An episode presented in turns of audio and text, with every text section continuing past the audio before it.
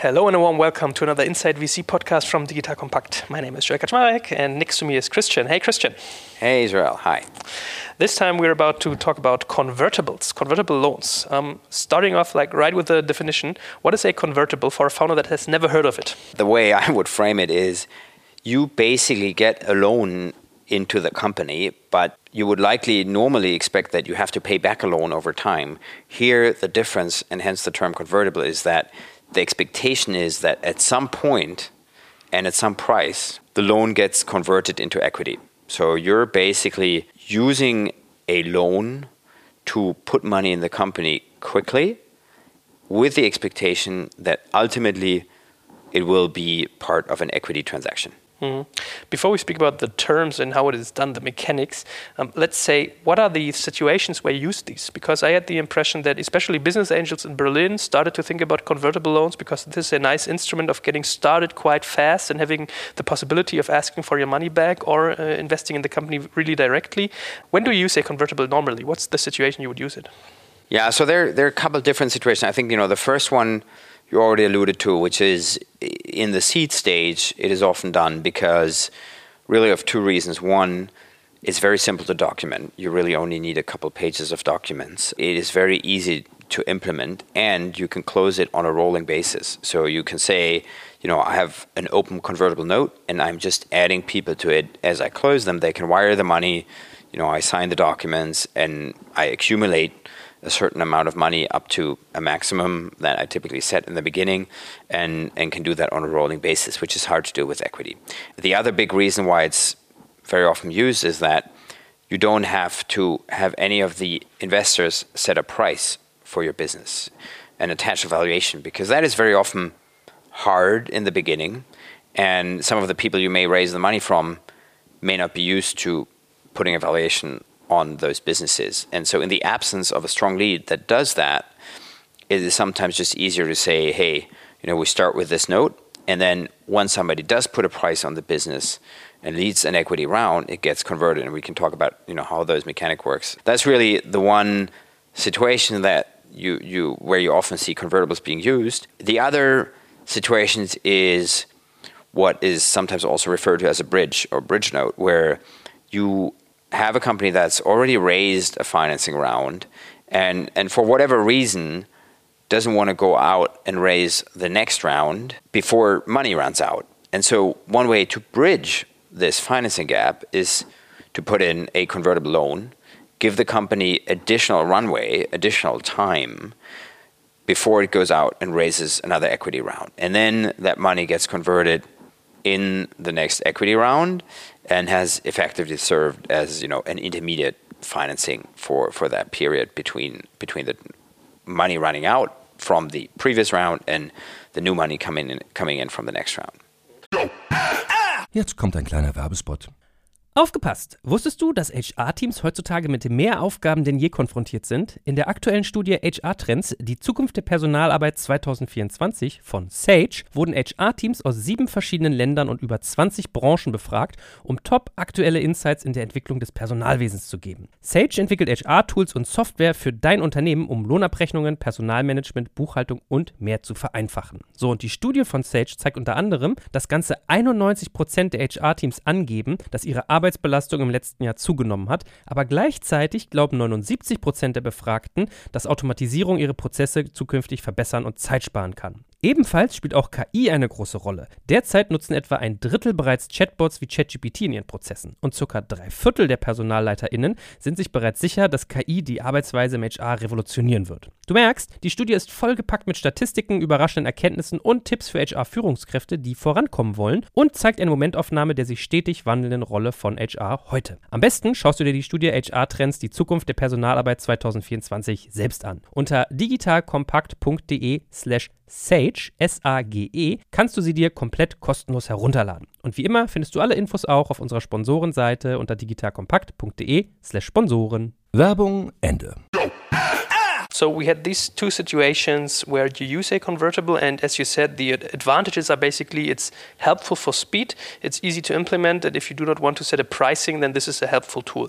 What do you consider disadvantages of a convertible note? The disadvantages are that ultimately you have a loan sitting in the business. So from the founder's perspective, you know that that that gives a very strong leverage to the investors when no equity round is in sight because they can technically ask for their money back, you know, which you typically, you know, cannot pay back because most of these businesses don't have positive cash flows from which they could really literally pay back the loan. So where you have to be careful is if things don't go as planned and let's say you have you know a period of 1 year on the loan or something like that and then it becomes due you may end up in a situation that that's a little ugly because you haven't had anyone to price the round, and then either you have some kind of typically low default conversion price apply, um, or you can have a very unpleasant conversation around, you know, hey, we're obviously not in a situation to pay you back, so we have to figure out a valuation at which we convert, and with the absence of an outside third party putting that price on the business, that, that's just not a good conversation to have. So I think that's one thing you really want to be very careful about. And I think the other disadvantage is that it's a tool that you know not everyone likes because some people just want to have clarity about the price that they go in. So you know they may not consider a convertible and and just want to do a priced round. So that's clearly the um, the other scenario. And that's for seed. I think for the bridge round, the, the tricky part is a little bit more you want to have a very good explanation as to why you're doing a bridge and why that actually is not the result of you not having been able to attract additional funding and therefore sending a negative message which then you know sometimes is, is reflected in some of the terms in the bridge and so you want to be careful about having the right optics there and you know you, you just want to be able to explain very well why you're using a bridge um, and you know still having a business that is fundamentally attractive for people to invest in. Hmm. A young founder may ask now, if my company becomes a fuck up, like if it's really not working and I'm closing it down, shutting it down, in convertible loan, there's the word loan. And usually, if you go to a bank and ask for a loan, you need to pay it back afterwards, in difference to uh, venture capital, which you do not have to, because this is, uh, as it said, it's a venture capital, right? How about convertibles? Do I have to pay them back uh, if, the, if the company fucks up? No, so that's the good news. Um, the you know the loans are are given to the company, and so at least in my experience, I've never seen personal liability. So while banks sometimes ask you to give personal guarantees um, against a loan that you take out for a business that you own, I've never seen that done in venture, and I, I honestly would not consider it fair. And we would ask for that to be waived if we ever were to invest in a company where you know something like that was in place. No, the loan is is given to the company if the company becomes insolvent you know you have the, the typical hierarchy. And and typically actually this type of loan is something where you immediately give other debtors precedent. So in germany it is called rangrücktritt so you put the loan from a structural you know perspective behind other claims so that the company is not automatically insolvent because otherwise you could create a situation where you put the money in the company. As soon as it's getting started to to get used up by operational burn, the company is technically insolvent. So you you want to you know have just a special term for that in there to accommodate that. And and beyond that, no, it's it's tied to the fate of the company. If the company does well, it's okay, and if if not, you know, it's a loss. Mm-hmm. Now, then let's deep uh, dive into the mechanics of uh, convertible notes. I, I, think a founder can hardly imagine that an investor will give you money and then waits for the crystal ball or in front of his crystal ball to ask for a, a pricing afterwards. How does it work? That's really the key because, I mean, one thing you got to remember is sort of venture capital is, is fundamentally an equity instrument. You take the risk, you pay a price for the shares, and you then fully participate in the upside because you're aligned with the founder's debt on the opposite side is a tool where you traditionally only give money to people where you expect them to actually pay it back. Didn't work so well in the housing bust, but typically that's what debt is, you know, meant for. On the flip side, you don't participate in the upside. If you have given debt to someone who became extremely successful or became a mediocre company but stayed alive, you're not going to make more or less money. Where on the equity, it's it's the exact opposite, right? So you are bridging sort of two very different financial instruments, and, and they're really two key terms that allow people who really want to be on the equity side of you know the river to to start on the debt side. And those are basically dictating how the conversion how the crossing of the river happens. And what you need is someone to come in within a defined period of time to do what is then defined as a qualified financing and so that is usually a financing round, an equity financing round of a minimum volume. You know, can be a million, two million, five million, whatever stage the company is at. And an independent third party puts in, you know, that money at a certain price. And then you convert your loan into equity at the same terms as that independent party with usually a discount. So that discount can be 20%, 25%, 30%, maybe 10%. It really depends on how long that loan has been sitting in the company. Because effectively, what has been happening is the company has been using your money that you put in with a loan for building enterprise value, for developing the business for, for growth. Now, that growth is what the new investor pays a higher price for than you really should have paid as the one who gave the loan three months back, six months back, nine months back. So, you know, if you gave the loan three months ago, maybe the growth in enterprise value isn't that dramatic and you know a smaller discount is appropriate if you gave the loan nine months ago and you started with a guy in a powerpoint and now there's a product you know you should probably have a significant discount. And so the discount rate depends on typically the time that has passed since the loan was given. And sometimes investors also ask for what's called a cap. So let's say you have a 10 million conversion cap. What it means is if somebody steps in and says, I'm going to invest at a 20 million pre, and you have a discount rate of 20%, you should really convert your shares theoretically at a price of 16 million, right? So 16 million enterprise value, 20 million minus 20%. Now, if you don't think that's fair because you really helped start the company, you have that cap in place where you say it is whatever the price the outsider says, minus 20%, but in no event more than, let's say, 10 million pre-money if that is or valuation if, if that's the cap that you've put in place. So you can kind of make sure that if either somebody crazy comes around who pays a price that you think is just completely inappropriate, or you think your bridge is going to, or your convertible is going to sit in there for building substantial enterprise value compared to when you put it in, then it's appropriate to put in this cap in addition to the discount. Hmm. I think it's probably also possible to combine these two, right? Yes, yeah. So eh, that's routinely done. So you typically say, I have a discount, but the cap is at X. So you basically, in situations where somebody comes in at a price that's lower than your cap, you just apply the discount rate. And then at one point, you know, as the valuation sort of goes up, the discount crosses the level of the cap and then it kind of stands still there. So that's why it's called a cap, right? So then you would n- never, under any scenario, pay more or convert at a price that's higher than the, the cap price. What about interests? I mean, loans usually come with interests. Yeah. I mean, not so much these days anymore, um, but uh, on on high risk loans, absolutely. And so, yes, there is usually some interest, and and very often, even if an investor wants to give it to you without interest, they cannot because there you know there are certain regulatory rules as to a minimum interest that you have to charge given just the way that that say the, the asset class is structured and so however what you typically do is this interest doesn't get paid it gets accrued so it gets basically added to the loan amount. And then when it's time to convert, you convert the interest alongside the, the principal, amount, uh, principal amount that has been paid in. And what is typically here? So typically it gets converted. Oh, you mean the, the rate, the interest the rate? rate? It varies quite a lot. I would say it varies probably between 5 and 15%. So it, it, the range is pretty big. Mm. Yeah. yeah, that's rather attractive in, in comparison to uh, invest into housing. yeah, no, absolutely. On the other hand side, I mean, to be honest, it, it really doesn't move the needle so much because you only have it sitting in there for a few months typically.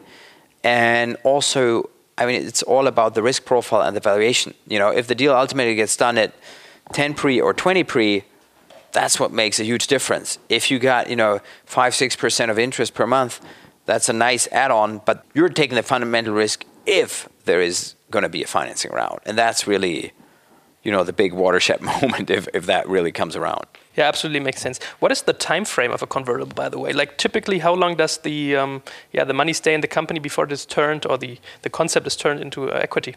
Yeah, so I think in seed situations, it can be up to, let's say, a year. It really depends, but it can be relatively long because you don't have a high burn in the beginning and you really want to create a milestone that allows somebody to price the equity and you know maybe raise a series a. If it is more the bridge type financing where you want to cover the gap between two financing rounds you're typically looking more at three to six months um, of, of runway now, what happens if a change of control is in play? It happens. Yeah, that's a very interesting point. So one thing you want to make sure as an investor, and and I sometimes see that people don't actually think of that here in, in, in Germany. It's a standard term in the U.S. Um, you want to be sure that if the company gets sold, then the the buyer or the company doesn't just pay you back the money. So assume you finance a seed deal, that thing does very well and has a nice exit. Then you want to have some kind of conversion prior to the exit. So, you know, you want to have a term that, that we call no prepay um, or a, you know, conversion at the option of the loan holder that basically just allows you at a price that you determine when you you know either sign the loan document or at least you put in a mechanism so again with a discount or something like that for determining a price to convert your loan into equity so that you can then really benefit from the exit as if you had made an equity investment. Because again, remember, the loan structure is really only a tool to do something quickly and efficiently that's meant as an ultimately as an equity instrument. Are there also situations where it becomes possible that a founder says, "Hey, I would like to do a prepay in general because uh, there's so much interest from American VCs or in general from VCs. I'm really overwhelmed by this, and I think that your value you created isn't big enough, or the, the valuation cap uh, we spoke about isn't fair. I would like to pay back your money." Yeah, so pay back as opposed to having you convert in the round. Yes, that can happen, and and then you've had a bad lawyer. So as investor, because you want to make sure that doesn't happen. So if you're taking the risk of financing the company through a period where there is no other capital available for whatever reason, you want to be able that if things turn out well, that you can convert into equity and you can ride the upside as opposed to get your money back plus you know a couple percent of interest.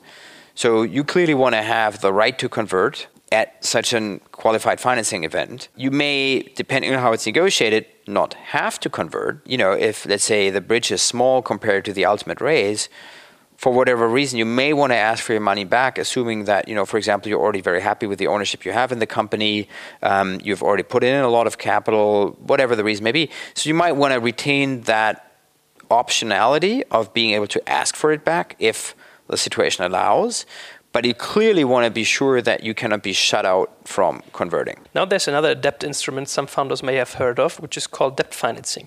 I think we should have a note here, a, a small sentence about this as well, because convertible loans do not have to do anything with debt financing in the, in the classical way as uh, uh some big players do in later stage. Maybe one sentence about this. Debt financing or venture debt, as you typically call it, that's sort of a financial instrument that, that wants to stay on the debt side of the river, so to speak. So it really kind of is a bit of a hybrid between what a bank would do and what VCs would do in the sense that it is structured more similar to a classical loan that you would get from a bank with, you know, monthly payback and you know, the ultimate goal of just getting the money back plus interest as opposed to converting it to equity, right? why I say it also has elements of a VC is because sometimes there are, you know, some parts of the whole deal, of the venture debt deal, where they ask for a little bit of equity as a kicker, or you know, there there are other mechanisms that you typically wouldn't see in a bank loan, but venture debt basically covers the gap between VCs where they give you money for the equity upside and you, you obviously have to suffer dilution as a founder from that but you get money in situations where you just cannot prove that you will be able to pay it back, right? That's the whole business model of the VC. The bank, on the flip side, is never going to give you money unless you can really prove them that you're going to pay it back. Or maybe you tell them, okay, you can take my house as a guarantee, which, as I said before, you don't want to do. Um, so if your business is mature enough for that, then venture debt is potentially the right choice because they have some terms that allow them to give you a loan at a time when maybe there is a path to profitability, but you're far from having the numbers that you know the local bank would ask you for. I think it makes sense to speak about this because it, it may be confusing for uh, especially first time founders or younger founders. Now, you sit here because you're an investor, and we're interested in your view, of course. How does an investor see convertible notes? If a company pops up uh, in your deal flow and says, Hey, Christian, we would like to have your money to do this and that, change the world, what's your view if you see, okay, these guys took convertible notes in this and that phase? Is it more a positive signaling or a negative one? It, it really depends on the situation that the company is in it can be a sign of positive momentum of investors wanting to go in quickly and sort of, you know, just securing their participation in a financing round, regardless of where ultimately the price comes out. So it can be positive, or it can be a sign of weakness, um, because you know that you know the company has only been able to secure financing for a short period of time, and has been able to attract more money. So that's up to interpretation. Obviously, founders are always inclined to make you believe is the first, even if it is the latter. You learn to read between the lines, you know, by experience and, you know, make that determination. But so I would say it is neither by default positive or negative. It depends on how, what situation we think the company is actually currently in. Hmm. Summing it up, we had the advantages of being speedy, of having it like like easy to implement, um, no pricing in the beginning. Then we had the disadvantages of having a, a investor with the leverage. It's also an unclear situation and sometimes uh, negative sig- signaling. What would you recommend to young founders or to founders in general? Is there a rule of thumb um, regarding convertibles? Would you say? I mean, also especially in Germany, you have the, as far as I know, the Hightech Gründerfonds, which uh, used um, or uses still uses convertible notes as a financing instrument. When do these uh, things make sense for founders and when don't they? That's a very good question. Again, unfortunately, a little difficult to answer sort of globally. I mean, I think it depends on the type of investors you're talking to. If you're talking to a set of investors that each do write a relatively small check and you end up raising, you know, from five or ten people without a clear lead, then thinking about a convertible may be a very good idea because you can get these people over the line much more quickly when you just say, look, if you fundamentally like what we're doing, just invest in the convertible and somebody down the road is going to price it in a fair way and you get the benefit of a discount. That allows people who are not used to setting up a valuation to quickly commit. So if you're in that situation, I think a convertible is a good tool. If you're talking to one or two investors who are going to take sort of your entire round, then I think it is usually better to go straight for equity, negotiate the price, and kind of be done with it. Because then you start really building your equity story. You you put a stake in the ground as to where the company is from a valuation perspective that you can build on for the future. Okay, that's rather precise. Uh, you just mentioned it's hard to tell, but this is actually a precise way of doing it. Well, then, thanks a lot. I think this gives us quite an idea of uh, convertible notes. And um, yeah, thanks for your time. Looking forward to the next episode. Thank you. Same here. Jetzt kommt ein kleiner Werbespot.